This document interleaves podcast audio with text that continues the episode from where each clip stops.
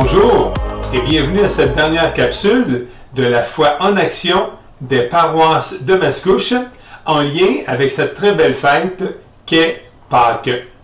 Alors l'équipe de pastorale qui regroupe Stéphane, Claude, Marina et Marcel Marie nous ont gentiment présenté cette semaine l'historique de Pâques, les valeurs qui s'y rattachent, les anecdotes qu'on y retrouve, et même ils ont terminé en nous posant quelques belles questions.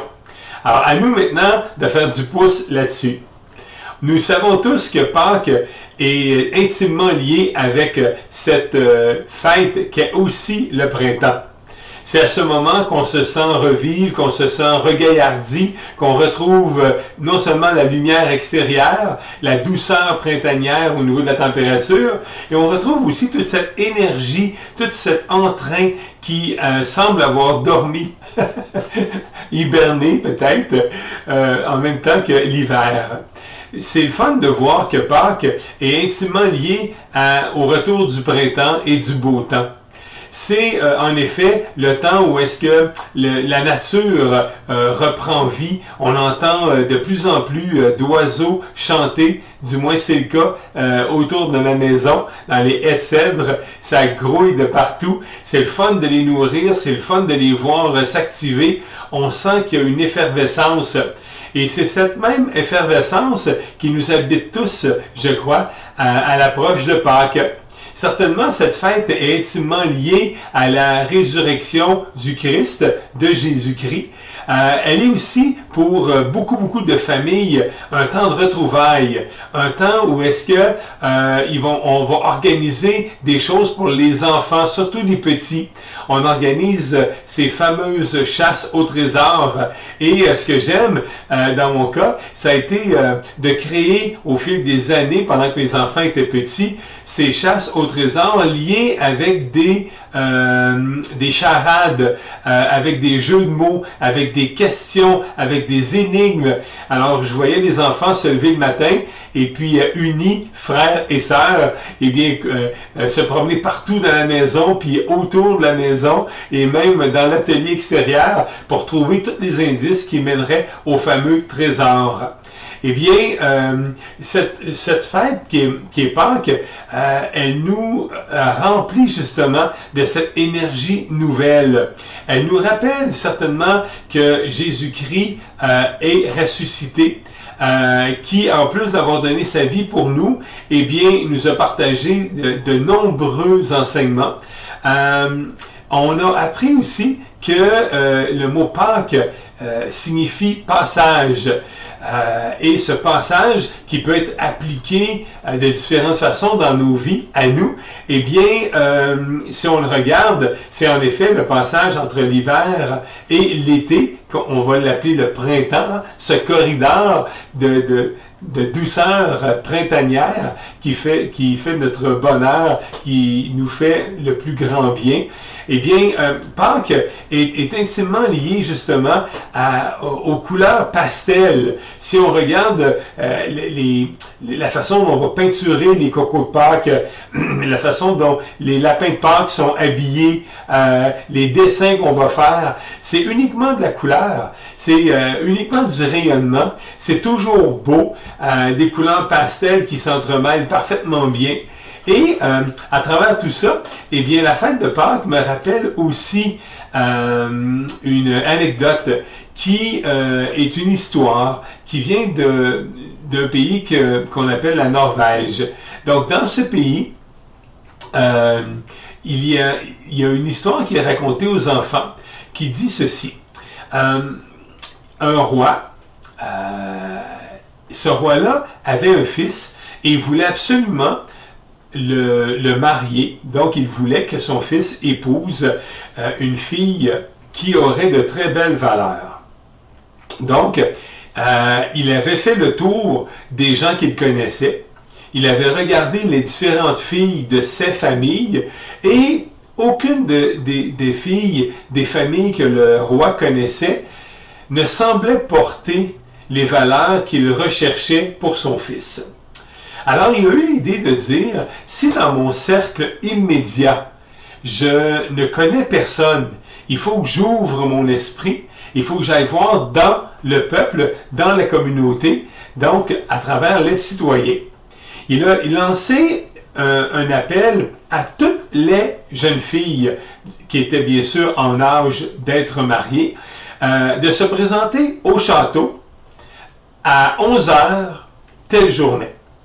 Et lorsque euh, cette invitation-là s'est répandue à travers le royaume, eh bien, il y a une jeune fille qui, elle, venait d'un milieu très modeste, pratiquement pauvre, qui euh, a entendu parler de cette invitation. Elle était en âge de se marier, mais elle n'avait aucun beau vêtement. Elle n'avait rien qui pouvait euh, la faire sentir assez digne pour se rendre au château et euh, rencontrer le roi et voir si jamais elle pouvait épouser le prince. Mais elle a eu l'idée de regarder quels, quels étaient dans ses garde-robes, dans ses tiroirs, les morceaux de tissu qu'elle pourrait unir, unifier ensemble et peut-être se faire une robe qui serait digne de ce qu'elle porte en elle. Alors, elle s'est affairée. Puis bien sûr, souvent ça arrive dans notre environnement, hein. on, on porte un projet en nous et parfois les gens, parce qu'ils veulent certainement éviter qu'on soit déçu, vont tenter de nous ramener à la réalité. Eh bien, c'est ce qu'un membre de sa famille lui a dit. Lorsque ce membre-là a appris qu'elle était en train de se fabriquer une robe pour aller rencontrer le roi et possiblement marier le prince.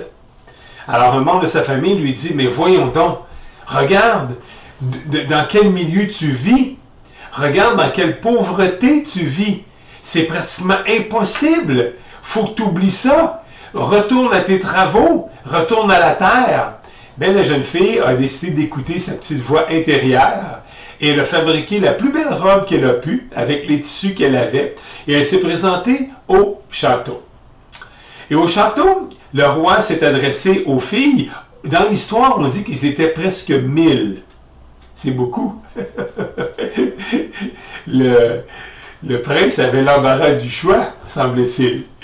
Mais les mille jeunes filles ont reçu le même message du roi.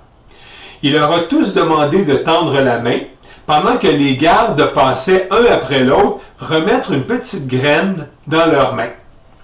Il leur dit ceci, prenez cette graine comme si c'était la chose la plus précieuse au monde, retournez à la maison, mettez-la en terre, prenez-en un grand soin, et dans un mois, jour pour jour, revenez au château et venez me montrer ce qui va avoir poussé à l'intérieur.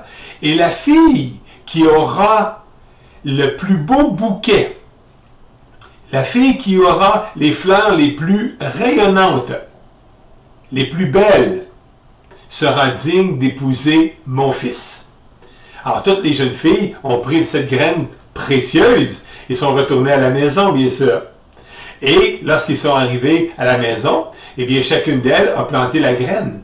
Et la jeune fille qui venait d'une famille modeste et pauvre, eh bien, elle, c'était sa job. Elle cultivait la terre depuis des années avec ses parents.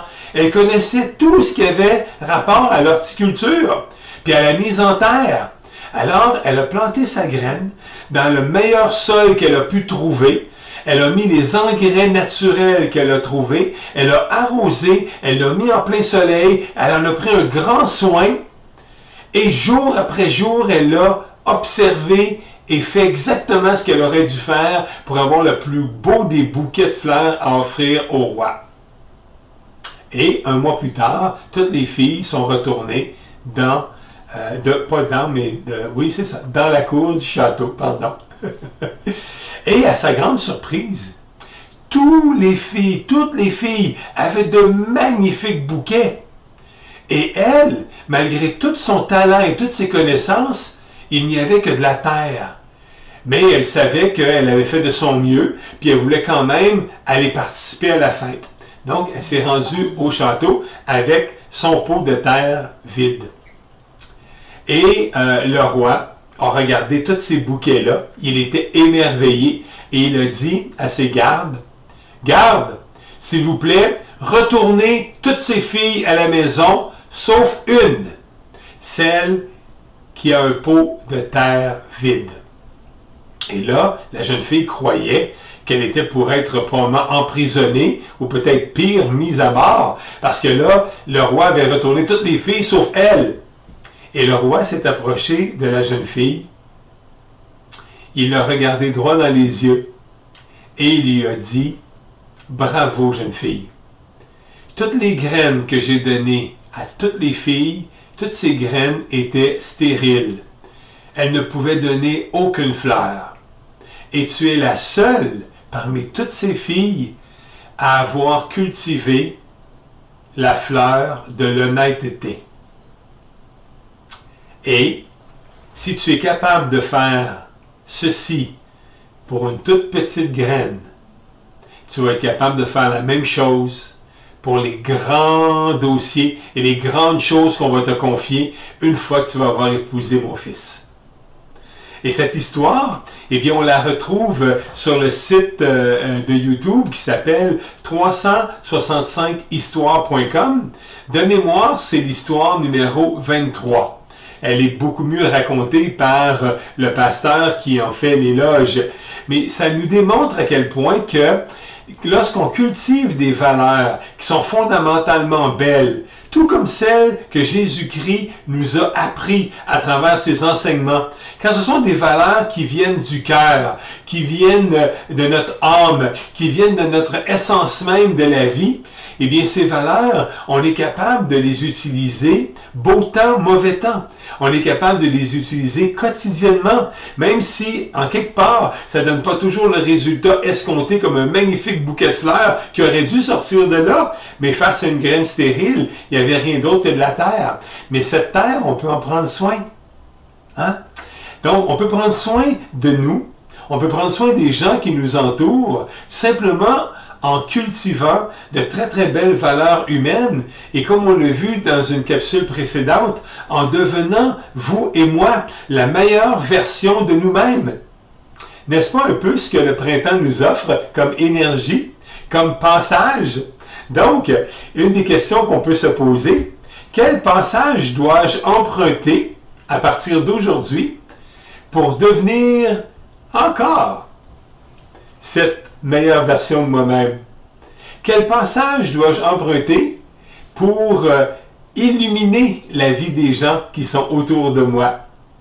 Et chacun d'entre nous, on a une réponse là-dessus. Si j'ai euh, une euh, invitation à vous faire pendant ce temps de Pâques, où les moments de retrouvailles seraient drôlement géniaux et qui vont devoir se faire avec cette distanciation, eh bien, que diriez-vous si chacun d'entre nous, on prenait le temps d'appeler quelques personnes dans notre entourage et de partager avec eux nos meilleurs souvenirs de Pâques. Et on leur demande à eux de faire la même chose face à nous. Si on créait ce moment de joie, où est-ce que à chaque fois qu'on téléphone à quelqu'un, on partage nos meilleurs moments de Pâques de joie, de rassemblement. Et certainement que nos anecdotes vont commencer par Hey, te souviens-tu? Hein? Bien sûr, il y a une multitude de films euh, qu'on peut regarder euh, pendant la période de Pâques. Et ce qui est le fun aussi, c'est de se rappeler qu'il existe plusieurs films en lien directement avec la vie de Jésus. J'aime beaucoup euh, celui-ci, pardon, je le mettre toi, voilà, ça y est. Ça s'appelle en anglais Son of God, ou bien le Fils de Dieu. Et ce que j'aime, c'est euh, que dans ce, dans ce film, c'est qu'un de ses apôtres va prendre le temps de nous raconter toutes les petites anecdotes qu'on connaît tous quand on a étudié la vie de Jésus et qui sont mis en image. Et j'aime euh, la douceur et la simplicité de, du personnage euh, qui, qui est Jésus là-dedans. Bien sûr, chaque film de Jésus a aussi toujours ses moments un peu plus durs, cette dure réalité de l'époque euh, où Jésus est venu au monde, tout ce temps des Romains euh, qui géraient une très grande partie de l'Europe. En même temps, on dirait que ça fait partie de... Il y a un principe qui dit ceci, si je veux voir l'arc-en-ciel, il faut que j'accepte la pluie. Donc, si je veux m'inspirer de la vie de Jésus, eh bien, euh, malgré le, quel que soit le film que je vais voir, eh bien, il y aura toujours ces moments un peu plus durs et aussi ces moments très tendres, très touchants. Euh, et avec des enseignements qui peuvent être magistrales. Alors pendant cette période de Pâques, ça serait le fun qu'on mette la main, vous et moi, sur un de ces nombreux films qui représentent ce, ce fameux très grand fait vécu qui a été ramené au cinéma euh, de plusieurs façons différentes. Mais il reste que Jésus de Nazareth ou le film Le Fils de Dieu, The Son of God, peuvent être facilement deux très belles versions que vous pourriez savourer pendant ce temps de Pâques. Euh, il y a un livre que j'aimerais vous euh, suggérer qui a aucun lien directement avec la vie de Jésus, mais qui a un lien avec un des enseignements qu'on a reçus de l'équipe de pastorale. Où est-ce que on nous parlait de changement. Et euh, euh, une des questions qui nous a été posée au, fil des capsules, eh bien, ça quel changement je peux apporter dans ma vie qui pourrait faire une différence autant dans la mienne que dans l'entourage des gens qui sont autour de moi? Eh bien, il y a un livre que j'ai dévoré. C'est un livre de plein air. Je connais seulement euh, la version, pardon, comme ceci, la version anglaise qui s'appelle Blind Courage. Donc, le courage aveugle, c'est l'histoire d'un monsieur qui a euh, parcouru euh, près de 3500 kilomètres. C'est un homme qui est aveugle, je vous rappelle. Il avait toutes sortes de dépendances, il avait toutes sortes de problèmes dans sa vie. Euh, sa vie ne menait nulle part et un jour, il a décidé de faire un pas, un pas à la fois dans le sentier des Appalaches qui relie la Georgie à, euh, euh, au Maine, à l'État du Maine. Donc, le sommet du mont Catadin se termine, euh, c'est là où se termine le sentier des Appalaches. Eh bien, cet homme, avec son chien, eh bien, a eu le, le, le, courage euh, malgré le fait qu'il portait euh, une cécité permanente, de franchir ce, ce sentier de 3500 km. Et à l'intérieur du bouquin, eh bien, il nous l'a dédié et il a même fait étamper la patte de son chien euh, à l'intérieur. Donc pour les gens qui peuvent lire l'anglais, eh bien ce livre nous indique que on peut vraiment faire une différence lorsqu'on décide de changer, lorsqu'on décide de s'engager, lorsqu'on décide de faire un pas à la fois. Eh bien, on arrive à trouver le courage de surmonter plusieurs défis lorsqu'on avance avec foi et conviction. Donc, Blind Courage de Bill Irwin. Euh, tant mieux si vous pouvez trouver l'édition en français. Et si vous lisez l'anglais, eh bien, je pense que vous allez dévorer ce livre. Voilà, c'était mes petites anecdotes euh, pour euh, la fête immense et très grande qu'est Pâques. Je vous souhaite vraiment de joyeuses Pâques. Je vous souhaite de vous entourer de gens qui sont positifs, constructifs, aimants euh, et qui mettent de l'air aussi en dessous de vos ailes. Alors, prenez un grand soin de vous. Merci à l'équipe de Pastoral de m'avoir permis de me joindre à eux pour ces capsules qui menaient justement à Pâques. C'était euh, un véritable plaisir pour moi de participer à tout ça. Je vous dis namasté, prenez un grand soin de vous et continuez de croire en vous. À une prochaine fois. Et vous vous rappelez, ça va bien aller. On tient bon. On avance et on persévère. Salut.